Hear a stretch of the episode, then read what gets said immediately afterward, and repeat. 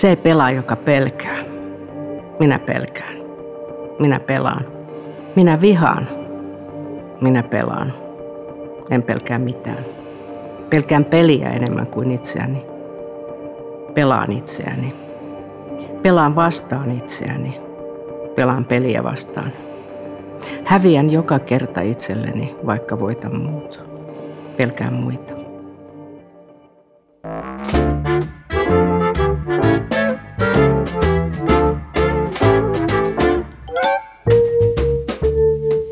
Tämä on Duodeckimin julkaisema Mieletöntä Anja Snellman podcast ja minä olen kirjailija ja terapeutti Anja Snellman, jota kiinnostavat monenlaiset addiktiot.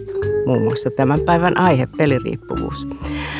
Tänään mun vieraanani on THLn erikoistutkija, psykologi Sari Kastreen, joka on yksi tuoreen peliriippuvuus-nimisen teoksen toimittajista ja kirjoittajista. Tervetuloa Sari. Kiitos Anja. Ennen kuin mennään itse teokseen, sen sisältöön, niin peruskysymys, että mikä sut on saanut kiinnostumaan peliriippuvuudesta? Tällä onkin mielenkiintoinen polku tällä peliriippuvuudella mun elämääni.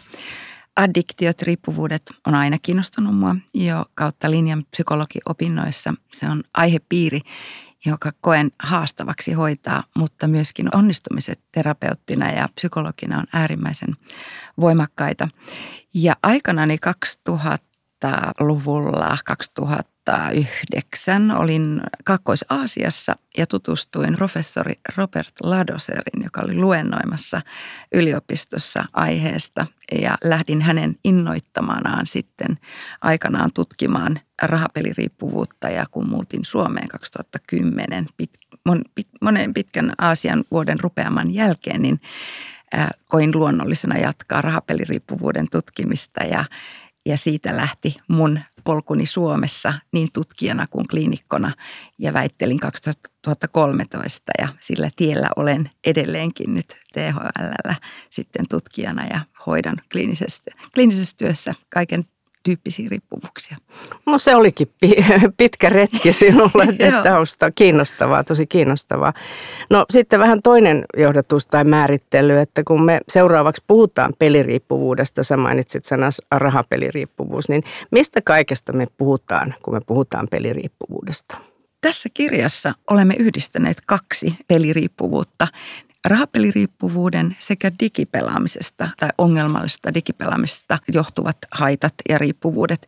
Puhutaan riippuvuuksista molempien pelien kohdalla, koska meitä innoitti kaksi asiaa uudistamaan aikaisemman painoksen, jossa käsittelemme vain rahapeliriippuvuutta. Siksi, että nyt Suomessa käytettävä tautiluokitusjärjestelmä, ICD-järjestelmä, on uusiutunut vuonna 2022, ja, joka on WHOn tautiluokitusjärjestelmä järjestelmä. Ja tähän tautiluokitusjärjestelmään on sisällytetty myös digipeliriippuvuus. Ja rahapeliriippuvuus siirtyi riippuvuushäiriöiden sateenvarjon alle. Eli siellä on huomattavia muutoksia tapahtunut tässä tautiluokitusjärjestelmässä, jonka vuoksi oli luonnollista ottaa digipeliriippuvuus tähän tähän rahapeliriippuvuuden rinnalle. Ja diagnostiset kriteerit näillä on hyvin samankaltaiset, joka myöskin on luonnollista sitten tuolla kentän työntekijöiden näkökulmasta myöskin tuoda esille näiden kahden peliriippuvuuden yhtäläisyyksiä ja samankaltaisuuksia. Jos ajatellaan niitä niin kuin vanhan liiton riippuvuuksia, niin, niin puhutaanko me silloin lotosta, rahapeliautomaateista, raputusarvoista ja erilaisista vedonlyöntipeleistä. Kyllä, juuri näin. Ja mitä, mitä sitten on, mitä kaikkea sisältyy digipeliriippuvuuteen? No digipeliriippuvuudessa mä, tarkoitushan ei ole voittaa rahaa. Digipeliriippuvuudessa on tarkoitus viihtyä ja pelata. Useasti digipelaamiseen liittyy sosiaalisia verkkoryhmiä ja paljon sosiaalistakin kanssakäymistä siellä verkkoympäristössä. Ja riippuvuuden kriteerit sivuavat nimenomaan ajankäyttöä.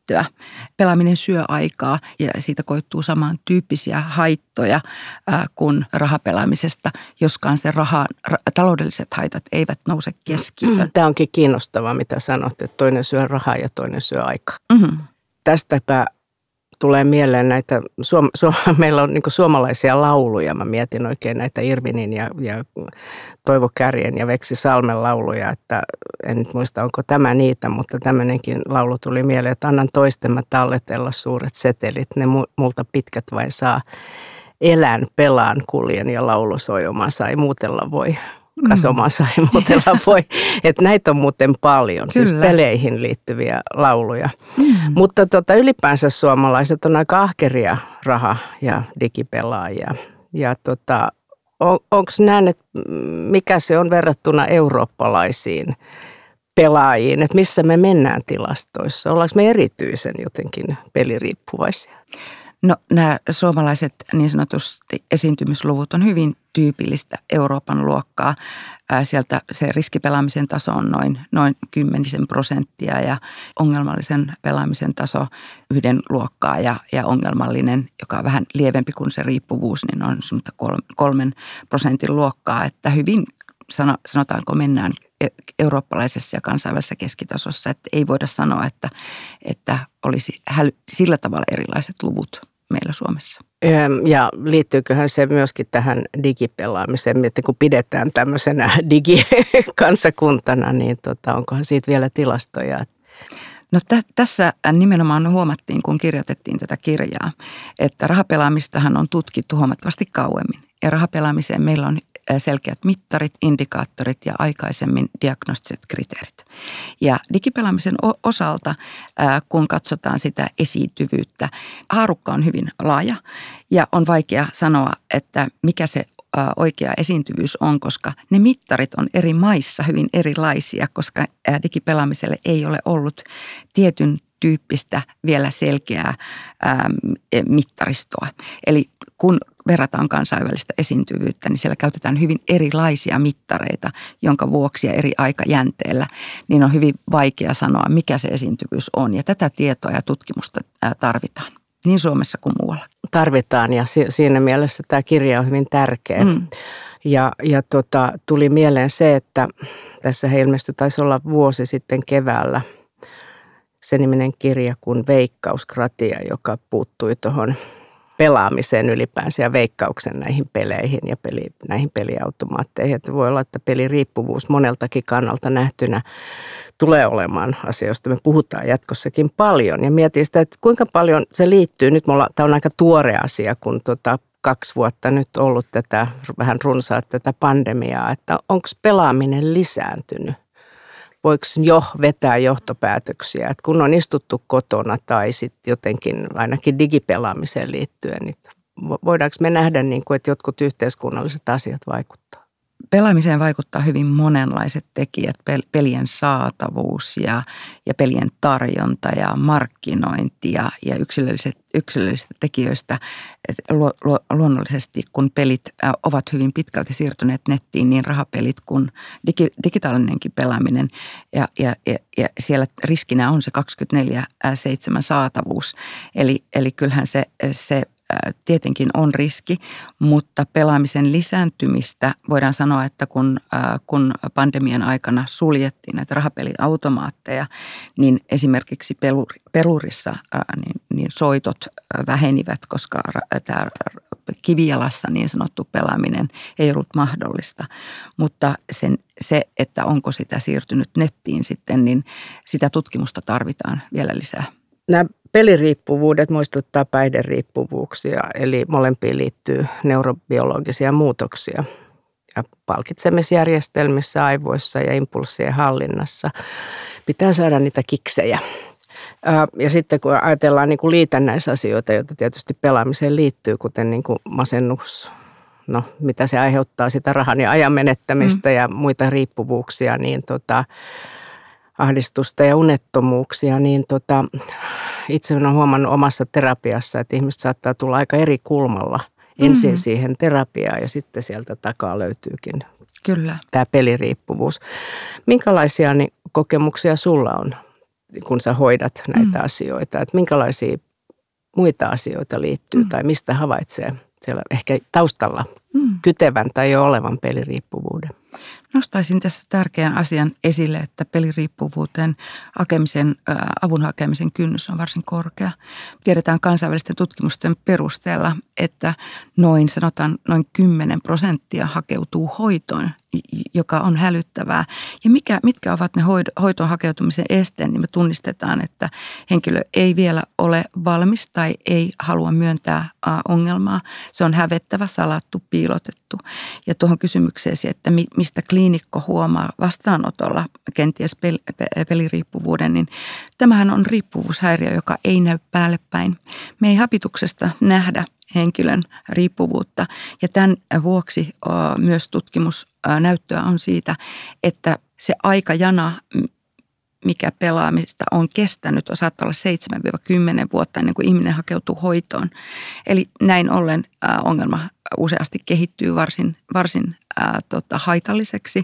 Ää, talous kärsii, ihmissuhteet kärsii, kenties työ ja itselle muut tärkeät ää, asiat ää, väistyvät, koska pelaaminen ää, hallitsee sitä elämää.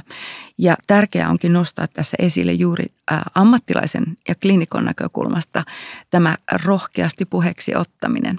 Ihan samalla tavalla kun me kysytään alkoholin käytöstä auditseellä, joka on meille tuttu kaikille esimerkiksi työterveydestä, mitä, mitä nautit, käytätkö alkoholia, missä määrin ja minkälaiset on annokset, niin samalla tavalla kannustan kysymään rohkeasti, pelaatko rahapelejä? Ja niin ollen tutkia hieman, hieman tarkemmin sitten, että pelaako henkilö rahapelejä. Toki aina henkilö ei välttämättä ole valmis vielä asiasta puhumaan, mutta sekin on tärkeää, että ammattilainen kysyy aina tapaan sanoa, että ammattilaisen kysyminen, vaikka asiasta ei päästäisi puhumaan, istuttaa kenties pelaajalle tietynlaisen muutoksen siemenen, joka saattaa ää, sitten olla, tulla eteen ja muutos lähteä liikkeelle ää, omalla ajalla.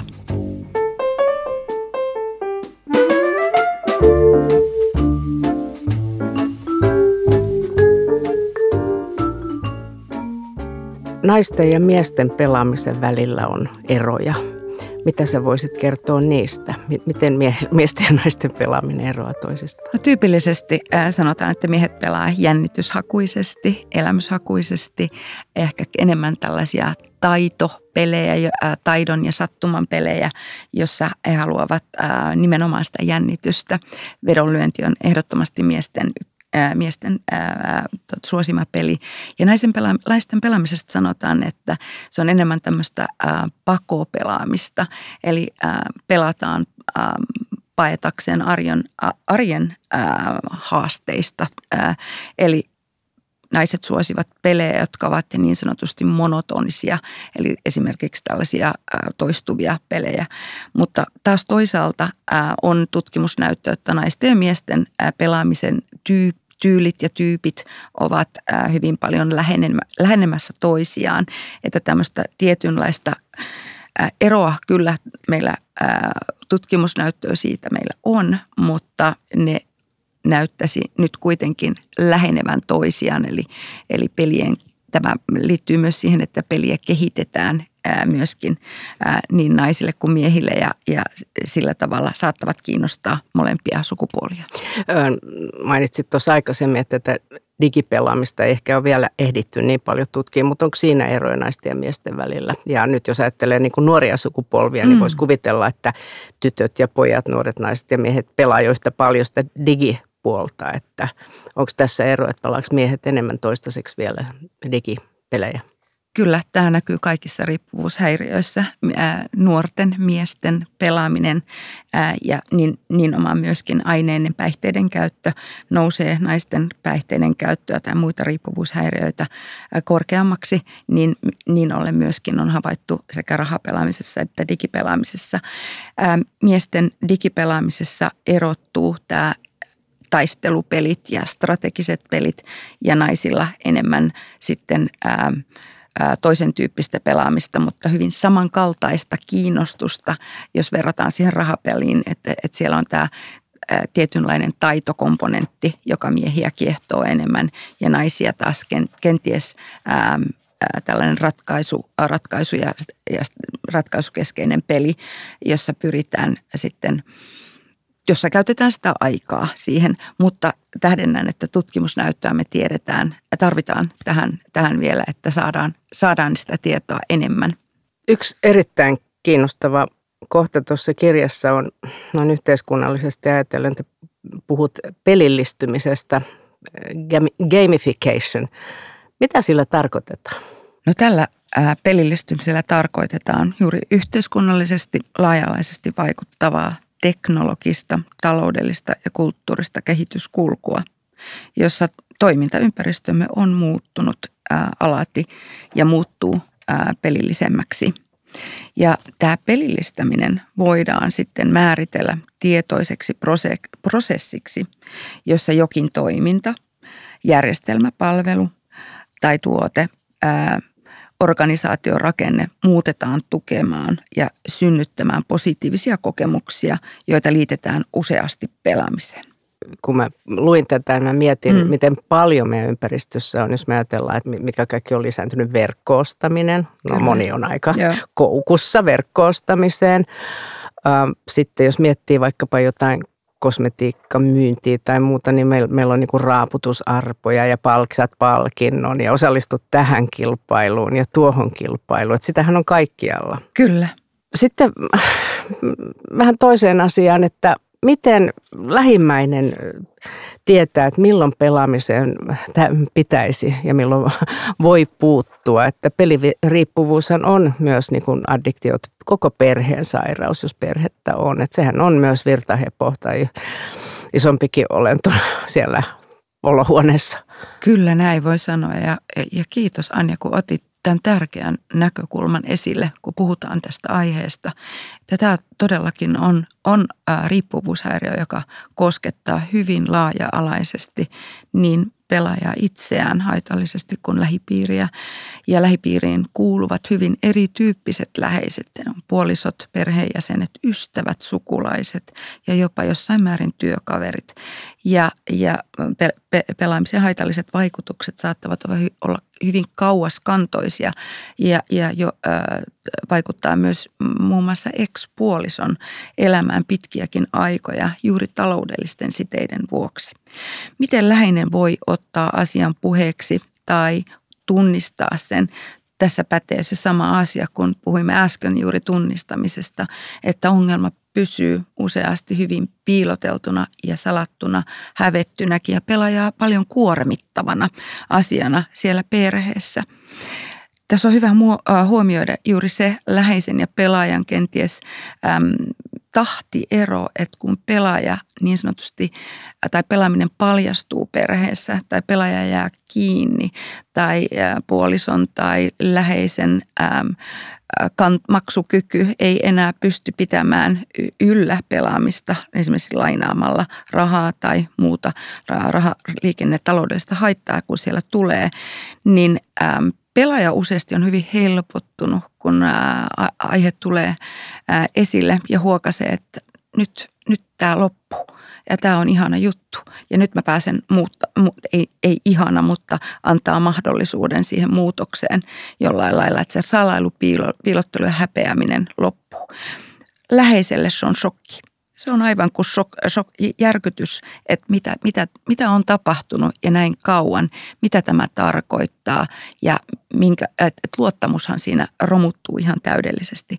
Ja sen läheisen luottamuksen rakentaminen kestää usein kauan ja läheinen tarvitsee myöskin tukea omaan toipumiseen ja, ja, ja tämä on hyvä huomioida myöskin siellä käytännössä, kun pelaaja tulee hoitoon, että missä tilassa ne läheiset on ja miten tämä on vaikuttanut sen perheen tai läheisten elämään tai muihin sosiaalisiin suhteisiin, jotka ovat saattaneet rikkoutua pitkällisen pelaamisen vuoksi juuri siksi, että siellä on taloudellista riippuvuutta syntynyt pelaamisen ylläpitämiseksi. Seuraava asia oli itse tämä peliriippuvuuden hoito. Sä mainitsit mm. tuossa aikaisemmin, että hyvin, hyvin harva, oliko se 10 prosenttia hakeutuu ja siinä on pitkä aika, kun on, on jo pelattu Kyllä. useita vuosia. Niin mistä, mistä hoidossa noin yleisesti ottaen lähdetään liikkeelle? Tällä hetkellä me suositellaan tai käytetään rahapeliriippuvuuden hoidossa hyvin pitkälti päihderiippuvuuksien hoito, hoitomenetelmiä, jotka kansainväliseen näyttöön pureutuisivat parhaiten tähän ongelmatiikkaan, eli motivoiva haastattelu, jonka, jonka pääelementit on, on siihen muutokseen havahduttaminen, myötätuntoinen suhtautuminen henkilöön, joka saattaa olla hyvinkin vaikeassa eri muutoksen vaiheessa, yhteistyössä muutoksen herättelyn herättely ja sen minäpystyvyyden tai, tai toipumisen mahdollistaminen ja siitä seuraavana kognitiivinen käyttäytymisterapia, jossa lähdetään tarkastelemaan sitten niitä tilanteita, jotka laukaisevat ajatuksen ja sen johtavat siihen tunnetilaan, joka sytyttää sen toiminnan näin lyhykäisyydessään. Eli pureudutaan sitten siinä kognitiivisessa käyttäytymisterapiassa juuri niihin riskitilanteisiin, riskitilanteiden tunnistaminen, missä pelataan, havahduttaminen, koska muutos ei ole mahdollista ennen kuin me, meidän tietoisuus kasvaa siitä, että missä mä pelaan, mikä mut sytyttää pelaamaan, minkälainen ajatus siellä, onko se ajatus rationaalinen vai irrationaalinen, eli pitää, onko, onko se ajatus sellainen, jota kannattaa seurata.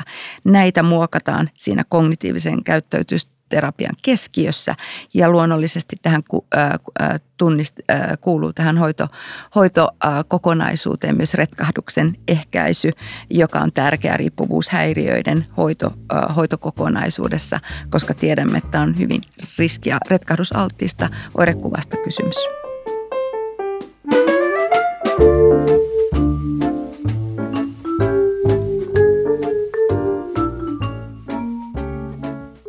Joskus fiktio voi kertoa jostain aiheesta tavallaan, joka ei ole aina tietokirjalle mahdollista.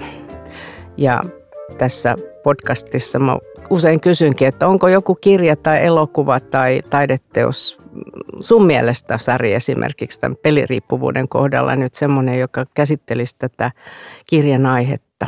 Kyllä mä sanoisin, että Dostojevskin peluri, klassikko, tuo esille hyvin tärkeitä, hyvin, hyvin ytimessä hän, hän keskustelee omasta pelaamisestaan, sen seurauksista ja pelaamisen motiivista, jonka hän nostaa siellä esille olevan raha. Pelaamisen motiveita on hyvin monenlaisia. Puhutaan rahasta, puhutaan paosta, puhutaan taidosta, puhutaan jopa yhteiskunnan tota, tukemisesta, kun pelaamisen motiivia on tutkittu. Mutta kyllä se pelaamisen ydinmotiivi, me tiedetään, että se on raha ja se tulee hyvin esille Dostojevskin kirjassa. Kukaan ei pelaa rahapelejä, jos sieltä vaan ää, noita muovikolikoita säkkiin tippuisi, että kyllä, kyllä se raha siellä motiivina on. Dostojevski tuo myös esille hyvin, ää, voimak- hyvin ää, hienosti pelaamisen, hävi, häviämisen ja voittamisen ää, tunnetilat ja myöskin sen, että miten se vaikuttaa lähipiiriin ja tappioiden takaa ajamiset ja kaikkielle. Eli se koko ydin kyllä ää, tulee esille Dostoevskin kirjassa. Kiitos. Seuraavaksi täytetään sitten hetki podcastimme ystäväkirja. Oletko valmis, Sari? Olen valmis.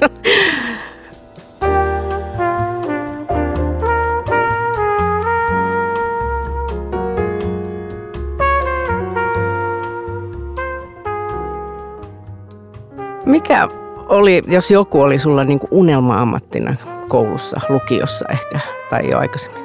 Kyllä mä täytyy tämä salaisuus nyt tähän ystäväkirjaan pistää eetterin, että lääkäriksi minä halusin, sairaanhoitaja minusta tuli ja psykologi ja psykoterapiaa ää, opintoja ää, olen viimeisilläni tehnyt, että aika läheltä liippas sitten, vaikka en, en lääkäriksi sitten päätynytkään.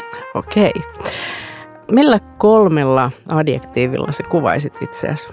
Innostunut, positiivinen, utelias. Minkä taidon, jos jonkun sä haluaisit vielä oppia? Kyllä mä savipyttyjä haluaisin valaa. Nimenomaan pyttyjä, siis maljakoita, joo, kuppeja. Malli, joo, joo. Just.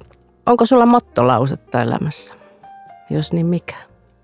Elä tässä hetkessä ja katso positiivisesti eteenpäin.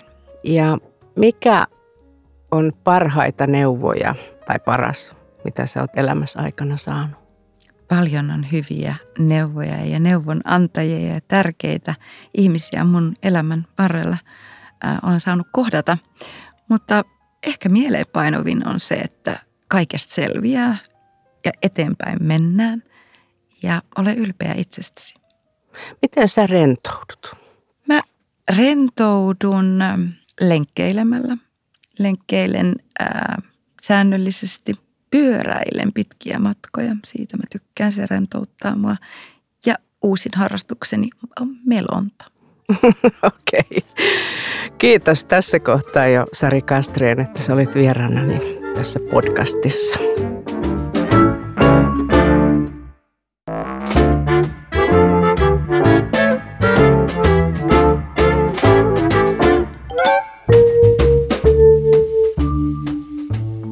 Tässä jaksossahan me ollaan käsitelty Sari Kastreenin toimittamaa ja kirjoittamaakin teosta peliriippuvuus. Voit ostaa tämänkin teoksen Duodeckimin verkkokaupasta osoitteesta duodeckim.fi. Podcastin kuuntelijat saavat Duodeckimin yleisistä tietokirjoista 30 prosentin alennuksen koodilla podcast. thank you